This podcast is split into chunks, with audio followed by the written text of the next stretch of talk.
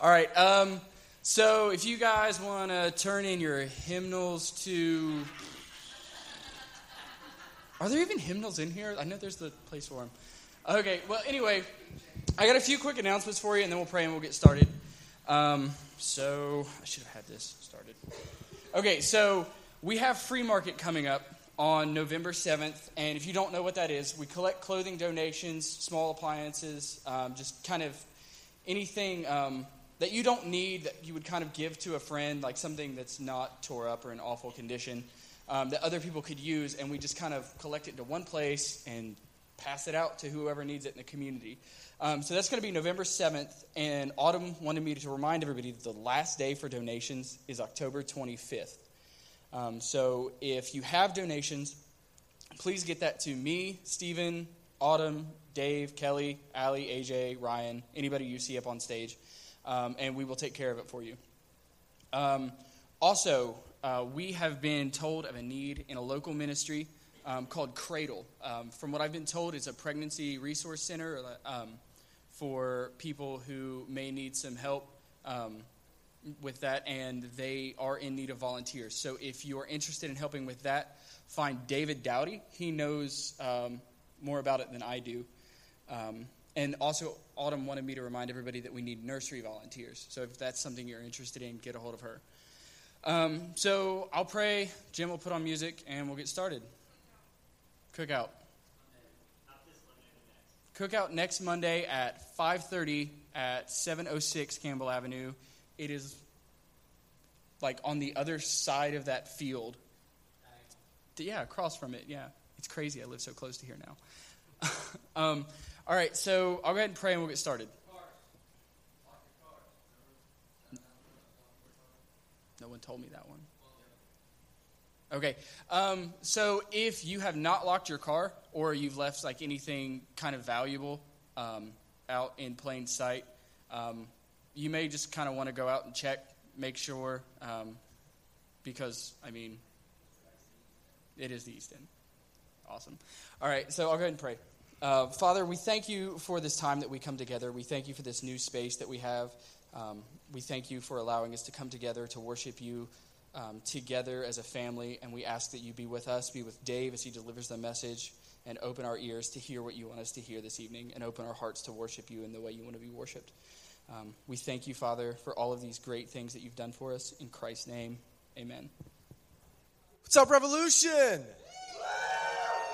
Do it again. That was lame. I know we're in like a traditional church where we can get a little bit louder. What's up, Revolution?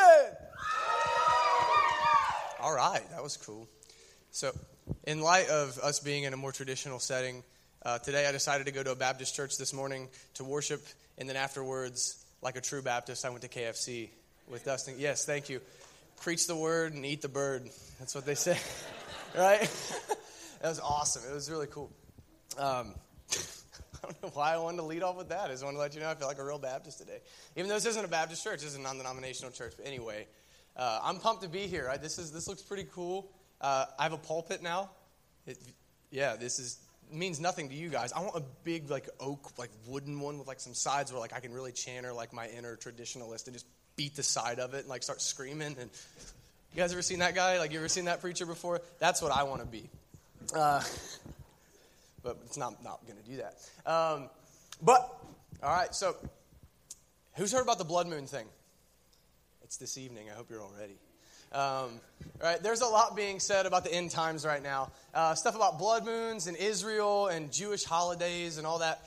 Uh, just a bunch of crazy stuff going on right now. Um, and lots of people are talking about that and trying to predict when or around when that the return of Christ is going to take place. And the big question that everyone asks themselves is Is the end nigh? Right? Like the homeless dude with the sign you always see on the movies, the end is nigh. I always think that's funny. Um, but the question is, when is Jesus going to come back? That's a question that everyone wants to know right now, or it seems like it. And I'll just shoot straight with you. Um, in, in, my opinion, this kind of speculation that you're seeing, and these kinds of books that are being sold to try to predict this kind of thing, is just garbage. It's just garbage speculation. It's nothing more than a ploy to get Christians to, that are somewhat gullible or just want to believe anything um, to buy a lot of books, right? And to scare people that aren't Christians into coming to church, and it's effective. Um, John Hagee has made a lot of money this year. Um, right? And it's effective to scare people into coming to church, and your attendance might pop up for a short season. But in all, I, I feel like it's a, a, waste of time to, to, to, have like all this conjecture about when Christ is going to return. Um, but I do remember, and some of you will too. Uh, you guys remember like the same thing going on in like 1999, 2000, especially with the Left Behind books? Oh, who remembers those? Yeah, like cha-ching, like they made movies off those things. Like, good for whoever wrote that. Bad theology, but like, good for them. They're probably rich now. Um, all right, but the Left Behind book series, better yet, does anyone remember the Left Behind series for kids? Yeah, raise your hand. Did anyone? Oh man, some of us should have went to the same church growing up, right? Like those books scared the crap out of me. like if we're going to be completely honest, I remember always thinking about the rapture um, and, and, and being scared to death that Jesus was coming back. Like, like that he was some like divine boogeyman that was out to get me. And like I was always remember like being like nine years old, like, how could anyone be excited about Jesus coming back? This is terrifying. There's like I don't know, anyone else um, remember coming home from school and you see your mom's car in the driveway, and then you come in and you can't find her. anyone remember that? and was like, oh man, I missed it now the Antichrist is coming, and I'm, I'm, I'm screwed. What have I done? right? I, I, that happened to me. And then mom's like outside in the garden, like in the backyard or something like that. And you're like, oh, thank you, Lord, there's still time. Um, I remember thinking that kind of stuff, right? But now I'll, I'll shoot straight with you again. For various theological reasons, I don't personally buy into the whole Left Behind, John Hagee version of the rapture and Jesus' second coming. Um, just shooting straight with you.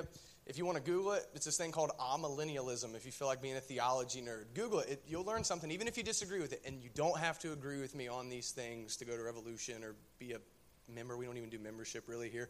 Um, but I will say this uh, for what I just said, I do very much believe that Jesus is going to return.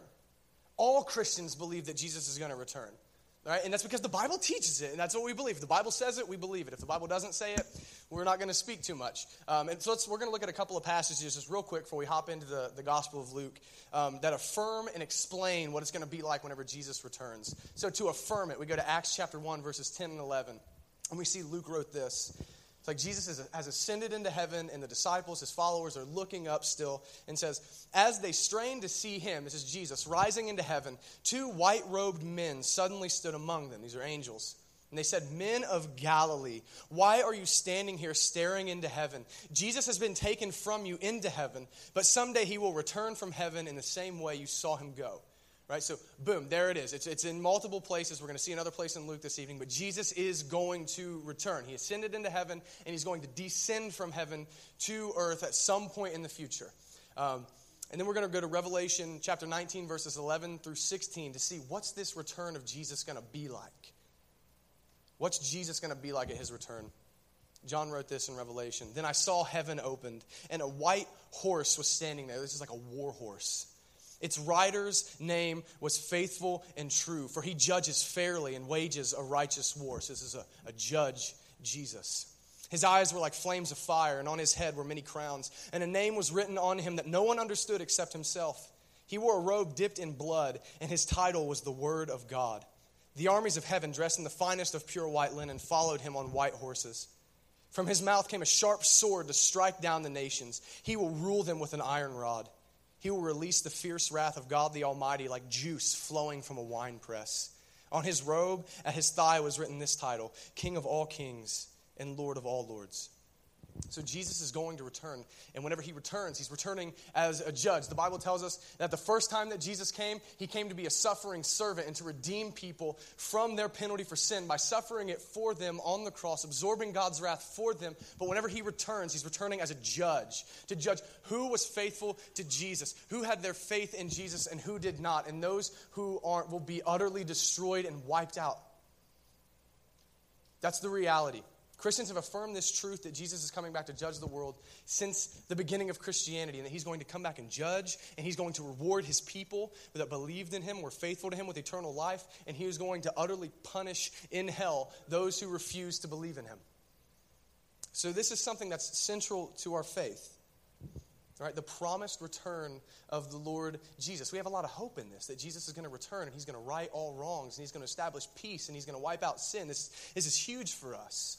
Um, and I just want to affirm that to you all before we go any further uh, this evening. But fun fact, we're not talking about the rapture this evening or the Antichrist, which a lot of people have been talking about because the Pope's here. You can feel how you want about that. Um, uh, or anything like that this evening necessarily. That's not the point of the parable that we're looking at in Luke. Remember, we're doing this series in Luke called Did Jesus Really Say That?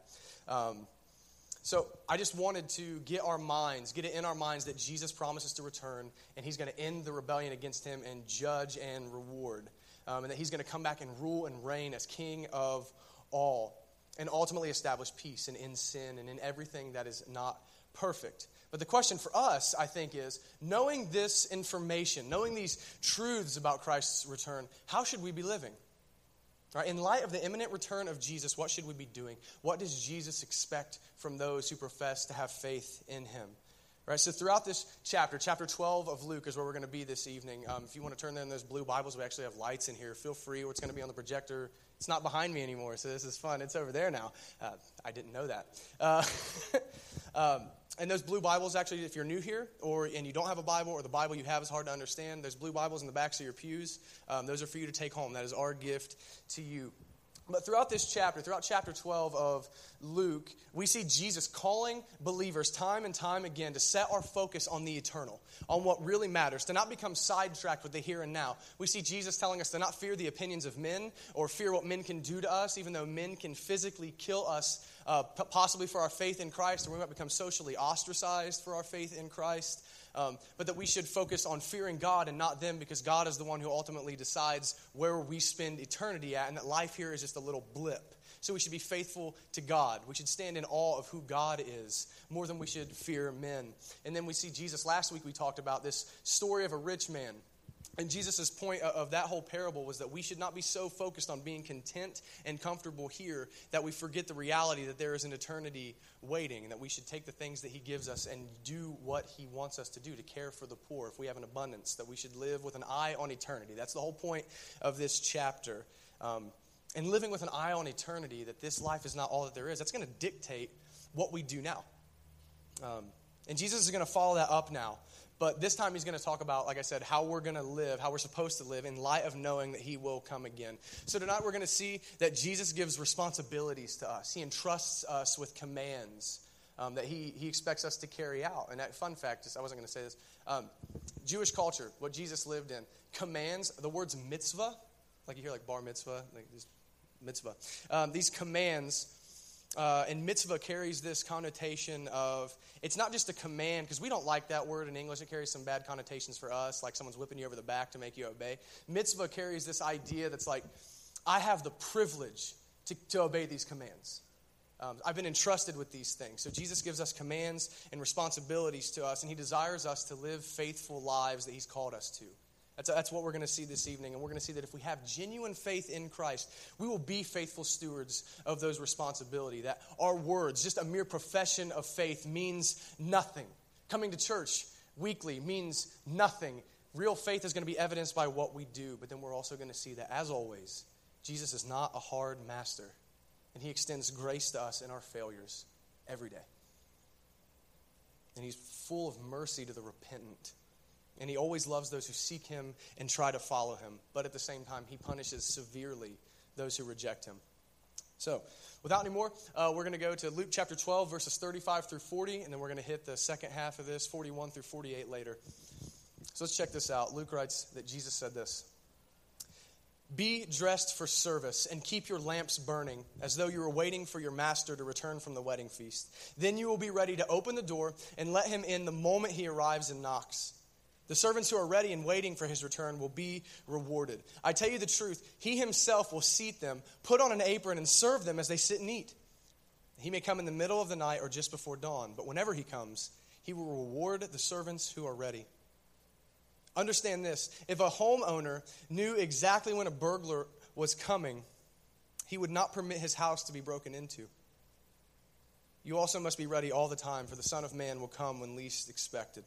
So, right off the bat, Jesus starts with this parable. And a parable is a story that's meant to teach us some eternal reality. So, Jesus is trying to convey a message to us. And he's talking about his second coming in this parable. And in it, we saw servants and masters. Jesus is the master, people are servants. Not necessarily just believers, but people in general. And Jesus tells us that we, as servants, should be in constant anticipation and expectation of his arrival. And that we're to live in a state of constant readiness because we have no idea when he's going to return. And he actually he compares us to servants waiting on their master to return from a wedding, meaning the master could come back at any time. Back then they didn't have planes, they didn't have trains or automobiles. If you like that movie, too old of a reference for most of us. Rolf got it. Thank you. Um, Rolf's always the old guy that I crack on.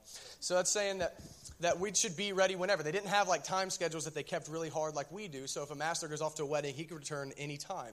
And Jesus says that the servants who are prepared for the master's return will be rewarded that the master will be just incredibly kind to them and actually serve them at his own table, right? And this wouldn't be common for them to hear back then. Right? Masters don't reward their servants. Masters don't reward slaves just for doing their job. But this is how we know that Jesus is the master of the parable. That he promises eternal life. He promises escape from the wrath of God for our sin and reward to his servants who are faithful. And then Jesus goes on. I'm trying to recap this whole thing. And then Jesus goes on, and we see the whole idea of be ready driven home again whenever Jesus talks about a thief, right? That you wouldn't leave your home if you knew a burglar was coming. Like if the, if the burglar calls you and says, hey, bro, I'm going to be there at 10, you're going to be sitting up waiting with a gun telling him to get out of your house, right? You're going to be prepared um, for it. You would stay awake. You would be diligent. You would be ready. And in the same way, and with the same kind of urgency that we would be ready to meet a thief, we're commanded to be ready to face Jesus. But here's the question I remember growing up and hearing people say, you know, we need to be ready. What does it mean to be ready? Right? What does it mean to be ready? What, what are we supposed to do to be ready to face this king and judge Jesus? Right? And, and, and there, there's a problem presented to us right? The Bible says that Jesus is coming back as a king on a war horse with a sword in his mouth, ready to strike down the nations for their rebellion against him. And this presents a problem for us because every single person in this room has rebelled against the king. Everyone in here has sin. And if you don't think you have, like a couple of the Ten Commandments, have you ever lied? Yeah, that's rebellion against God. That's taking His commands and saying, I don't want to do that. You're shaking your fist at God saying, I'd rather do what I want to do. Or you've lusted after someone that's not your spouse. Or you've looked at pornography. Or, or not just sexual sin, but you've withheld forgiveness from people. That all these things that God tells us to do or tells us not to do. And we've rebelled and done as we've pleased instead of doing as He tells us to do. We're all traitors. We're all sinners. We're all deserving of Jesus to come and strike us down and, throw his wrath and hell on us for all of eternity because we have ignored him. We've not loved him as a master like we should have. So, on our own, we are not ready to face the king. We're not. We are all traitors guilty of treason, and the, and the penalty for treason is death. We all deserve hell. So, what are we going to do? Can we hide? Right? Like we're supposed to be like this doomsday people that are ready for the end of the world, like build a bunker. You ever watch those TV shows? Those are fun. Um, like, do we build a bunker? What are we supposed to do? The Bible tells us that we can't hide from judgment.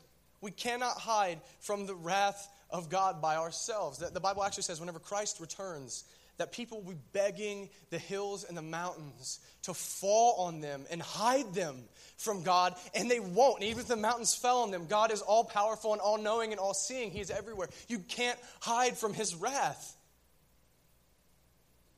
We can't escape judgment, but where can we hide? We have nowhere to run to. But the, Jesus tells us this that we can hide in Him there's one place for us to hide. And I think that the hymn, some of you guys are into hymns, I am. The old hymn, Rock of Ages, I think hits that beautifully. It says, Rock of Ages, talking about Jesus. Rock of Ages, cleft for me. Let me hide myself in thee. Right, we're supposed to hide in Christ. He says that he's been split open, he's been cleft for us so that we can hide in him and his righteousness. So, this king who, who has every right to throw damnation on us for eternity grants us amnesty. He gives us free pardon from our penalty for sin. That's what Jesus did at his first coming. He paid our penalty himself so that we can be forgiven. He lived a sinless, perfect life in perfect obedience to the Father's commands. And then, in our place, as a substitute, he went to the cross where he suffered not just a physical death, but he suffered God's wrath, God the Father's wrath for sin, this fierce judgment that we deserve for us. And then he was raised from the dead three days later to prove that God the Father accepted his sacrifice for sin. And Jesus says, if we will believe that he did that for us, he has no judgment for us because he has paid what we deserve. He has suffered our judgment, and that God is a good judge, and he won't make Jesus pay what we deserve and then make us pay for it as well. So put your faith in Christ. We hide in Christ. We are found in Christ. That's how we're ready for his return. That's how we're ready for death. That's how we're ready to meet him in general, through faith in Jesus. And apart from faith in Jesus, we are not ready to be judged because we're all guilty. Right? Apart from him, we have to pay for our sin. And I'll say this I don't know how many of you guys have ever been to court. Only those who know that they will be acquitted are truly ready for court.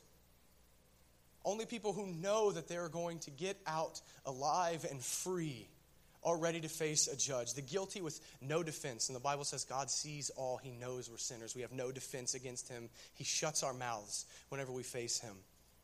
The guilty with no defense that we are apart from Christ are completely unprepared. So he says, Be ready. That's faith in Christ. But let's continue with this parable. Jesus is going to get more specific of what true faith in him looks like, what a faithful servant does, and how people profess, um, how people who profess to have faith in him are supposed to live. So let's move on. Verses 41 through 48. Peter asked, Lord, is that illustration just for us or for everyone? And the Lord replied, A faithful, sensible servant is one to whom the master can give the responsibility of managing his other household servants and feeding them. If the master returns and finds that the servant has done a good job, there will be a reward. I tell you the truth, the master will put that servant in charge of all he owns. But what if the servant thinks, My master won't be back for a while? And he begins beating the other servants, partying, and getting drunk. The master will return unannounced and unexpected, and he will cut the servant in pieces and banish him with the unfaithful. And a servant who knows what the master wants but isn't prepared and doesn't carry out those instructions will be severely punished. But someone who does not know and then does something wrong will be punished only lightly. When someone has been given much, much will be required in return. And when someone has been entrusted with much, even more will be required. So, after Jesus' initial calls for us to be ready for his return and put our faith in him, Peter wants us, or Peter wants to know who does this teaching apply to? And it seems like Jesus doesn't answer him. I think it's really funny whenever you read like parables and stuff. Peter's like, "Hey, what about this?" And it's like, I, Jesus answers him indirectly, but it's like Jesus puts his hand in his face. He's like, "Not now, I'm talking, man." Like it's what it felt like. Who are you talking to? Well, a faithful servant. I no one else thought that was funny. Whenever I read the Bible, I, I tend to laugh at stuff like that. Um, but to answer Peter's question, Jesus gives examples of what a faithful and what an unfaithful servant looks like. So Jesus is saying that he demands all people to be ready, right? The, both the faithful and the unfaithful, right? Servant here doesn't mean believer necessarily. Um, it's a reference to all people, right? Um, because Jesus is master of all, right? How there is a specific group of people called children of God that have faith in Christ, and God calls us his children. And then, in a very broad sense, because God is the creator and father of all things, all people are his children. It's the same thing. All people are servants because Jesus is the true master of all things. So Jesus is talking to all people, both believers and non believers, right? So there's two people, two kinds of people in the world. You guys seen those memes? No? Look at the toilet paper roll, people that roll it this way, people that roll it that way. There are two kinds of people in the world. Um, whatever. Uh, that, that Jesus is saying there are believers, the faithful servants, and the unbelievers, the unfaithful servant. And all of the servants, all people ever, are put into either one group or the other, right? But, but how? Right? What determines the group that you find yourself in? Because no one wants to be in the group that gets punished. Um, no one wants to be in the group with the servant that gets cut into pieces. Right? It, it's not a verbal profession of faith in Jesus that automatically puts you in this faithful group. Um, we can profess to be faithful servants of Jesus, um, but anyone can say some words. Right? Big deal. Like anyone can come to church, anyone can say that they love Christ. But what we actually see in this parable is how that these servants responded to the responsibilities that the master gave, that that is what dictated whether or not they were genuinely faithful servants. It wasn't just, well, yeah, I'm a faithful servant. It was, what did you do? So we see that the master gave some responsibilities to the servants. He said, feed and take care of the other servants. Um, and the faithful worked diligently, right? And the master could see it when he returned. There was evidence of this servant's faithfulness, that the faithful one proved that he loved his master, that he was a good servant, that he wanted to please his master. And that's what Jesus wants from us.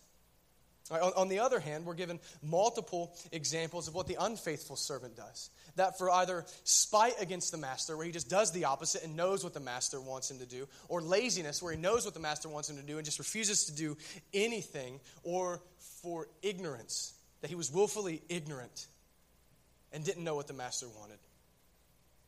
That no matter what the reason is, that the unfaithful servant doesn't care about or do as the master commands. All right, so the big picture is this the faithful servant is rewarded. And whenever we're talking about um, the end of life or the end of time as we know it, a reward is eternal life with God forever in perfection, in paradise, in heaven. Um, and the unfaithful receive punishment, which, again, whenever we're talking about death in the end times, punishment is eternal hell and damnation, separation from God, in a place with only God's wrath for sin. So that's what we see.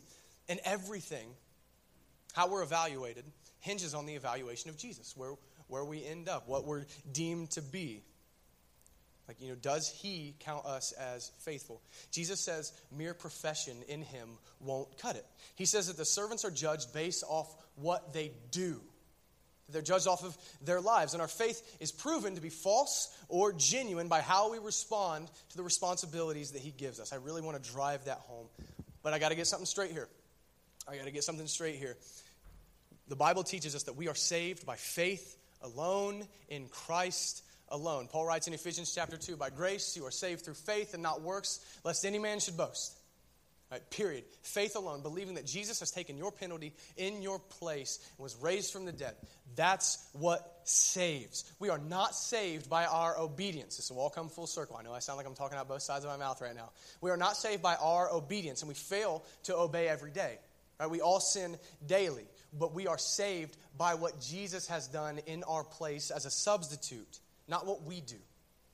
Period. That's the facts. Faith alone in Christ alone. Now, that being said, there exists this tension in the Bible that a lot of us don't like, especially if you believe in eternal security. Um, once saved, always saved, or, or you consider yourself a Calvinist or whatever.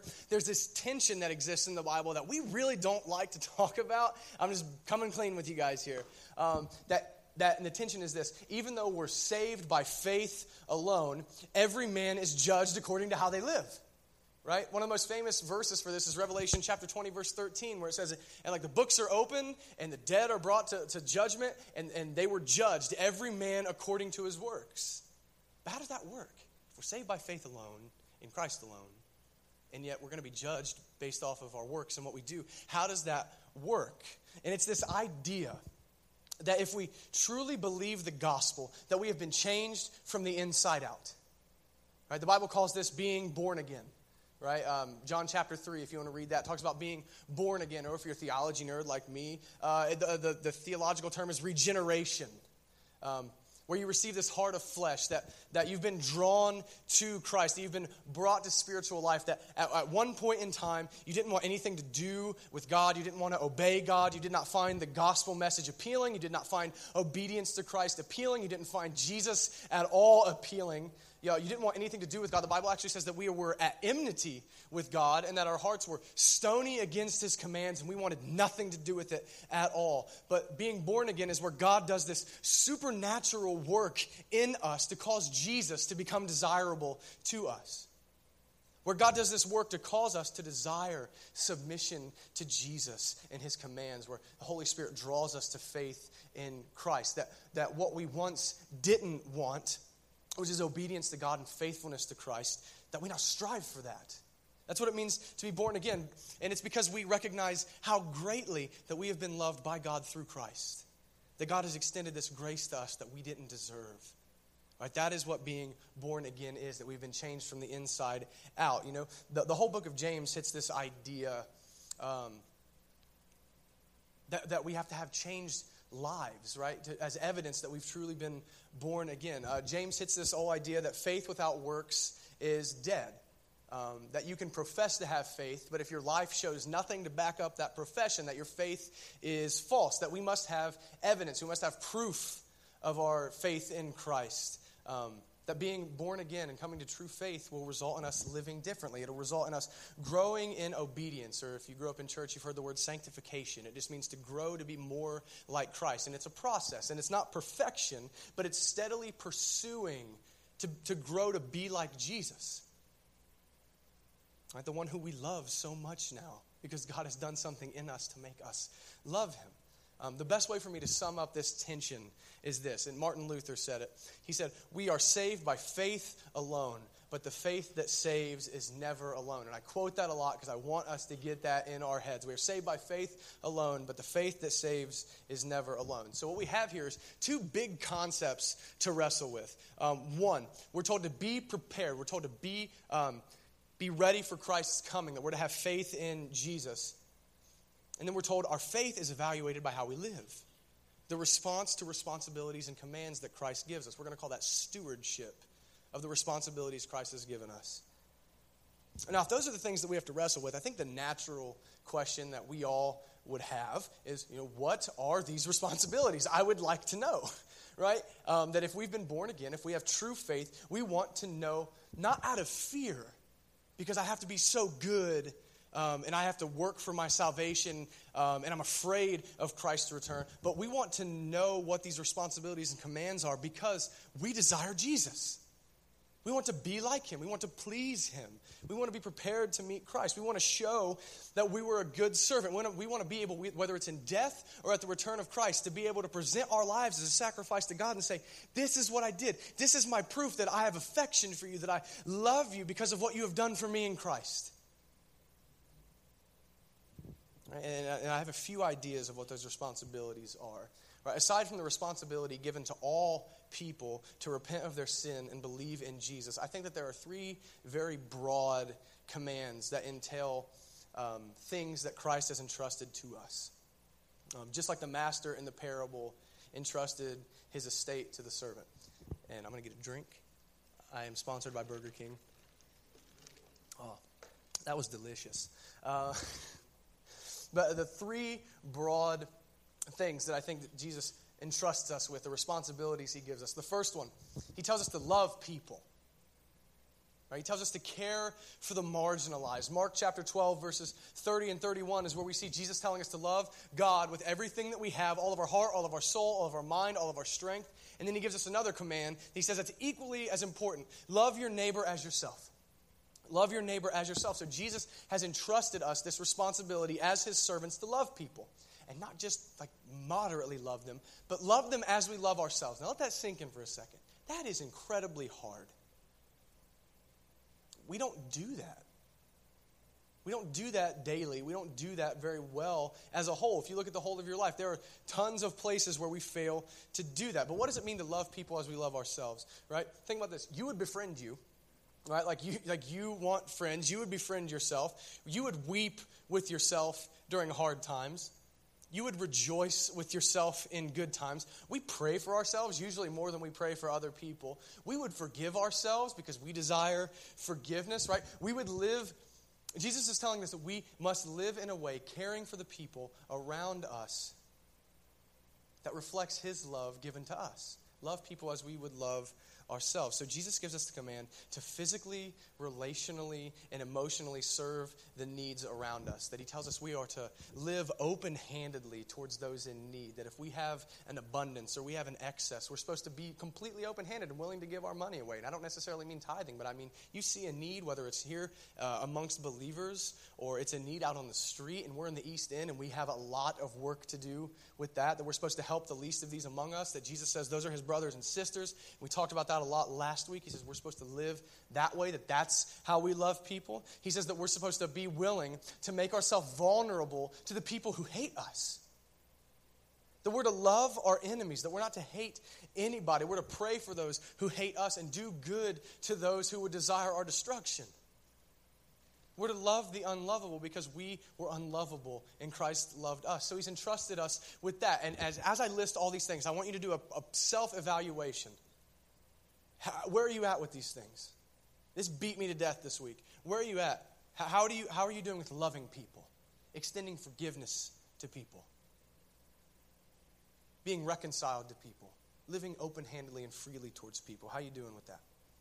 The second thing Jesus, in, or the second category I'm going to talk about, these aren't in any order, that Jesus tells us to do, that he entrusts us with, is he tells us to live holy lives. Right? We just saw, or I just, I just said in Mark chapter 12, he says, Love God with everything that you have. And if we love God, we would obey him and want to be obedient to his standards. And, and, and Peter, in 1 Peter chapter 1, verses 13 through 16, hits this same kind of idea. He tells us, Don't slip back into your old ways of living to satisfy your own desires. Right? He said that you have been bought with the blood of Christ. Right? So now we should strive to be holy like God is holy. Right? So we see in Jesus' command and what Peter said that, that Jesus has charged us to live holy lives. And what that means is, is being holy means to be separated, right? Uh, that we're supposed to live in a way that is completely different from the lives of unbelievers, from the lives of the world around us. And this doesn't mean it's an arrogant, disassociating way of life. Anyone grow up in that church? Like, that's the world, and we don't hang out with non Christians. I'm never going to the bar ever. I'm not encouraging anyone to go to the bar here, especially if you're like not old enough. I'm not doing that. I know how you guys think. Uh, right? But like, I'm going to completely disassociate with those people, and I'm not going to talk to anyone in the gay community, right? That's not holiness. That's, that's being a Pharisee. Um, to not get involved with unbelievers is not what be holy like God is holy, because we see God getting involved with unbelievers all the time. So that's not what this means. But living a holy life means this to abstain from sin as best we can. That's what, that's what living a holy life means. To put to death what is in our life that God hates. The Bible tells us we are to intentionally run from sin, that we are to fight temptation to the point of blood to not give in to our desires, right? To not live as we once did before we knew Jesus. This means that as we look in Scripture, we look at the commands of Christ, and we look through the New Testament, and we see God hates these things, and these kinds of people don't inherit the kingdom, that we put those things to death. Whether it's sexual sin, or whether it's arrogance and pride, or, or whether it's unforgiveness, or whatever it might be, that we look inside ourselves as we look at the scripture and we say, I want that. I want to be holy like God is holy. Jesus has entrusted us with that. How are we doing there? Ask yourselves, look inside. Everyone has that hidden sin that they struggle with, that they don't want anyone else to know about. And God tells us to be holy like He is holy. This is something else He has entrusted us to be faithful to. And the third thing Jesus tells us, and this is so important, and the church in general sucks so bad at this. Jesus tells us to go and make disciples. He says, proclaim the gospel. Matthew 28, verses 19 and 20. He says, therefore, go and make disciples of all nations. He says, teach them all the commands that He's given us, teach them how to obey them. Right, so Jesus has entrusted us with His gospel. He's entrusted us with His good news, and He gives us the unbending. All of these, I might add, all of these commands are unbending. They're not optional. But Jesus gives us this unbending command to go and proclaim the message that everyone has sinned, and the judgment of God is on them, and everyone deserves hell, no matter how good of a person that they think that they are, how good of a person that we think they are, that they deserve to suffer God's wrath for eternity, but that God is gracious and gives us a way of escape through Jesus' life, death, and resurrection. Gives us, rather, the way of escape through Christ's life, death, and resurrection. That we're supposed to go and proclaim that message, right? Making disciples is going out and telling that to anyone who will listen to you. And then for those who accept that, doing life with them, right? He doesn't say go out and make converts. He says go and make disciples, that we would then teach people. We would do life with them. We would show them what it means to be a disciple, what a faithful servant does. We would show them, you know, what it means to be holy as God is holy and to search the scriptures for how we're supposed to live and what it means to love other people and to care for the poor, that we would show them that in light of what Jesus has done for us.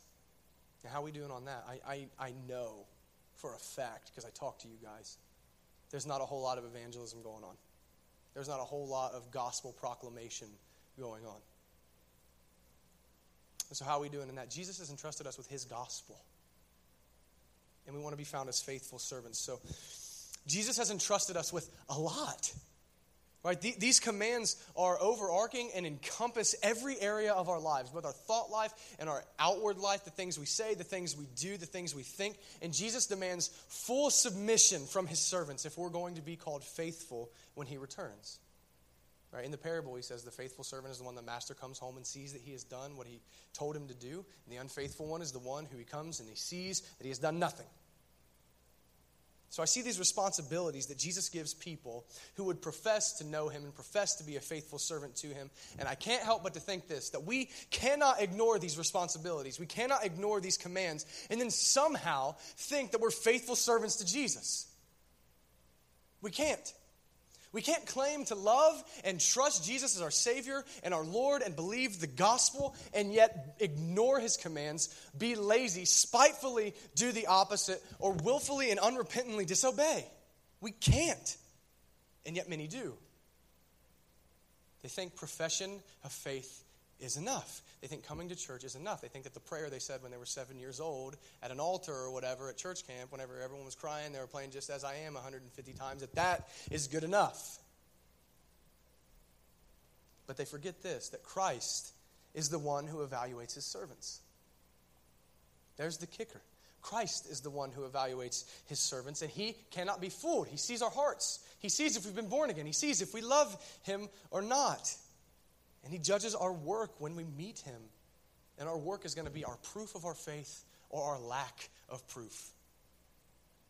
But many people don't truly believe this will happen. People don't really believe that Christ is going to come and judge. If they, if they really believe that Christ will return, that one day that they're going to face him at judgment, and that he has also loved them with such undeserved grace and extends this gospel message to them, they would live differently if they really believed that.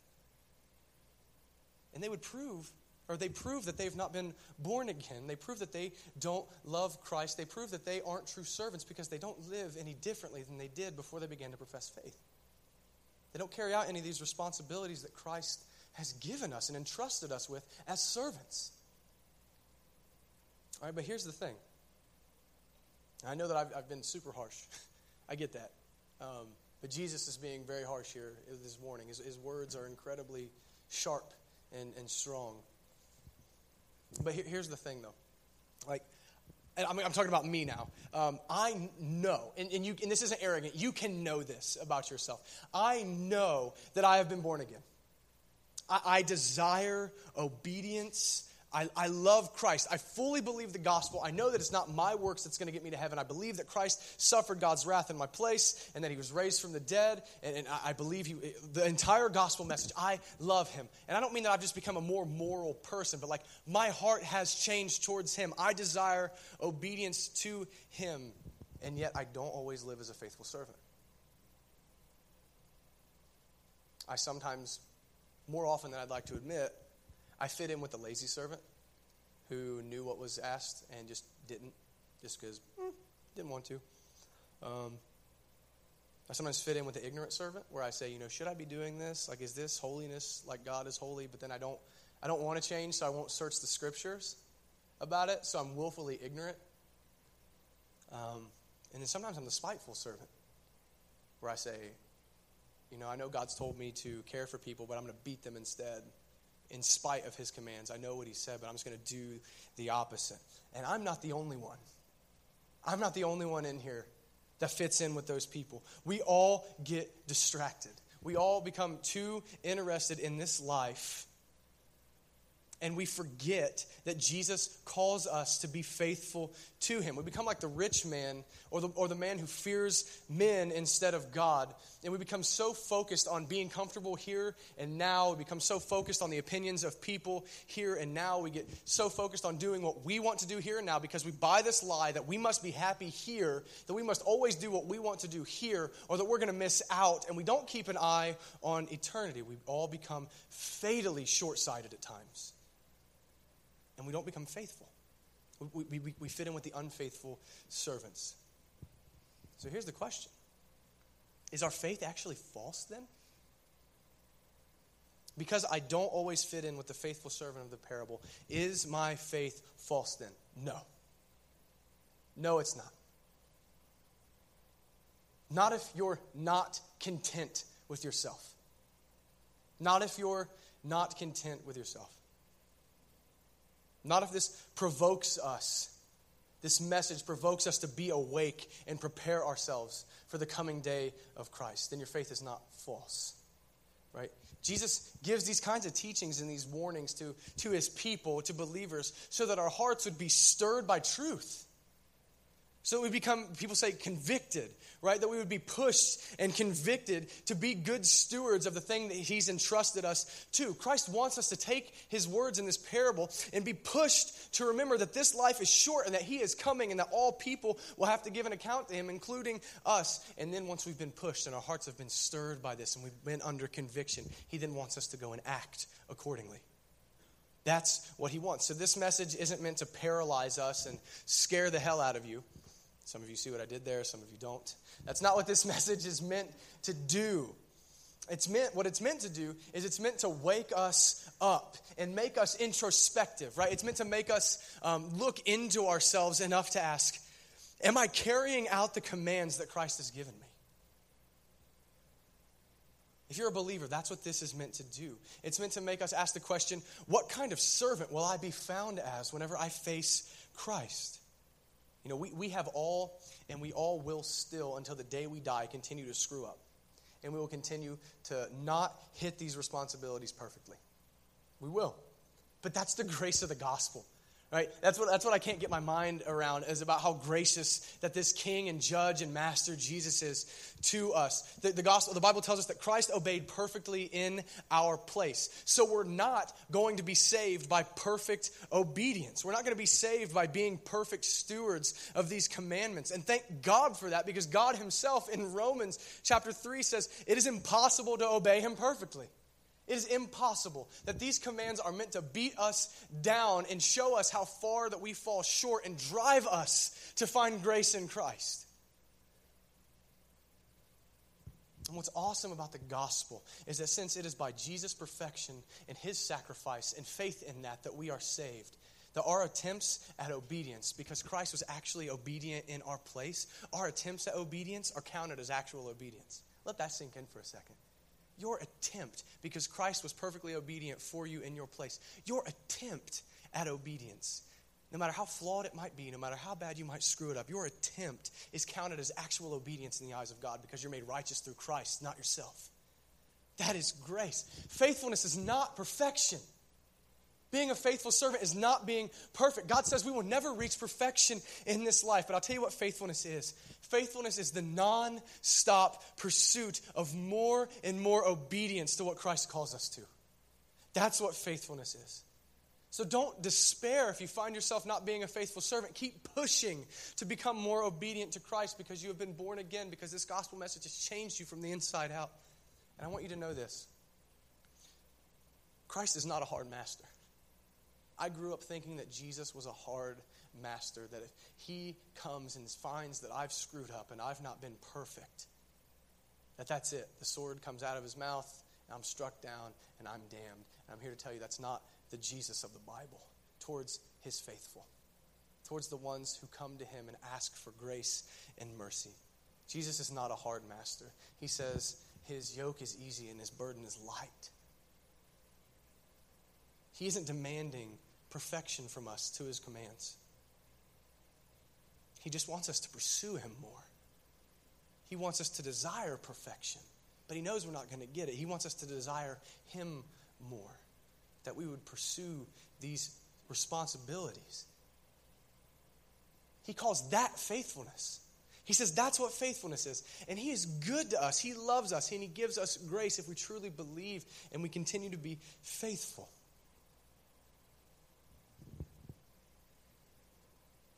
Faithfulness is repentance daily and, and resubmission to Christ. That's what faithfulness really is. Where daily we look and we say, I've not been a faithful steward in this area or this area. I've not carried out this responsibility Christ has given me. I've withheld forgiveness. I've slipped back into this private sin. I've, I've done whatever it is. But then we turn from that and we set our eyes on what is eternal. We set our eyes on Christ and the grace that He's shown us and we say, I want Him and we resolve to chase Him more. That's what faithfulness is. It's not perfection, it's daily repentance and turning towards Christ whenever we realize where we failed. So let these words that Jesus gives us in this parable serve as both an encouragement to the believer and a warning to the non believer. An encouragement to true believers of what faithfulness really is. And that Christ promises eternal life to the faithful. That we just keep pressing on, keep striving for more obedience to Him. And that our failures aren't held against us so long as we continue in faithful repentance and resubmission. And let this also be a warning to those who have false faith. Just a mere profession. Or who reject Jesus altogether. Let this be a warning that they would heed, that they would repent, and that they would truly believe, that they would truly begin to follow Jesus and be faithful to Him and begin to pursue Him. Because Jesus promises to punish the unfaithful as much as He promises to reward the faithful. He's not joking.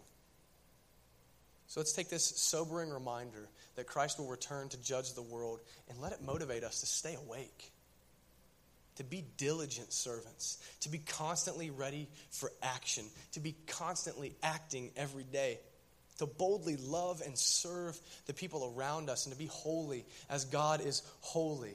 Strive to kill the sin in our lives and then proclaim the saving power of Jesus Christ to anyone who will listen to us. We don't know when Christ is going to come back to rule and to reward and to punish. So we cannot buy this lie that we have all the time in the world to act. This goes for believers and non believers. As believers, we can't buy this lie that we have all the time in the world to act. We don't know if Christ is going to return before I'm done preaching, which would be awesome. Um, we don't know if we're going to die on the way home. We don't know how much time we have as believers to act to begin to be faithful stewards, to begin to proclaim this gospel message, to love people, to, to, to, desire holiness and chase Jesus. We don't know how much time we have. And likewise for unbelievers, you don't know how much time you have to repent. You don't know how much time you have left to turn to Christ and ask for grace, ask for mercy. And we don't know when we'll die or when the return will happen. So Jesus tells us to be prepared, be constantly in action.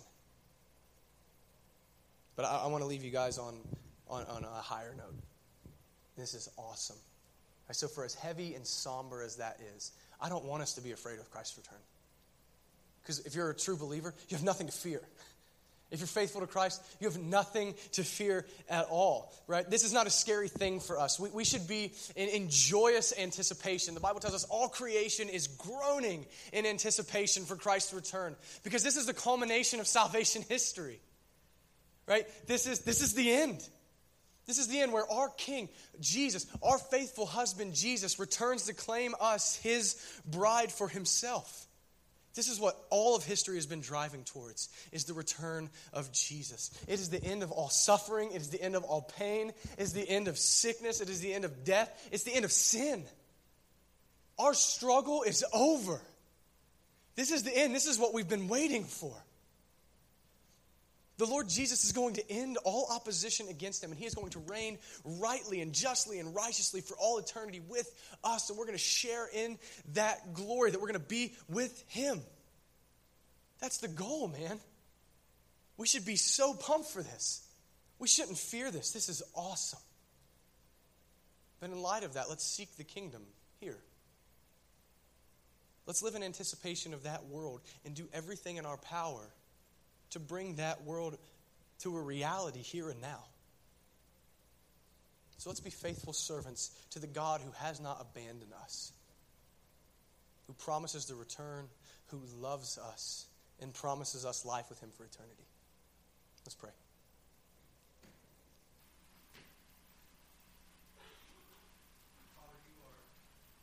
You are better to us than we deserve.